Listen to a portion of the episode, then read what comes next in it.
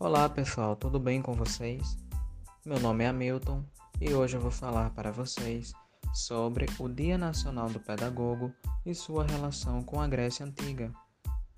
Hoje, 20 de maio, aqui no Brasil, é comemorado o Dia Nacional do Pedagogo.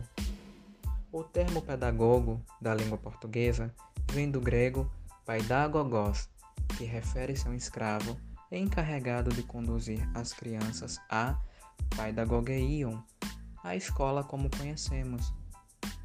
Os pedagogos, para os antigos gregos, tinham esse papel de conduzirem meninas e meninos gregos à escola para receberem um ensino, a educação, chamada por eles de paideia, através da paidagogique, pedagogia como conhecemos.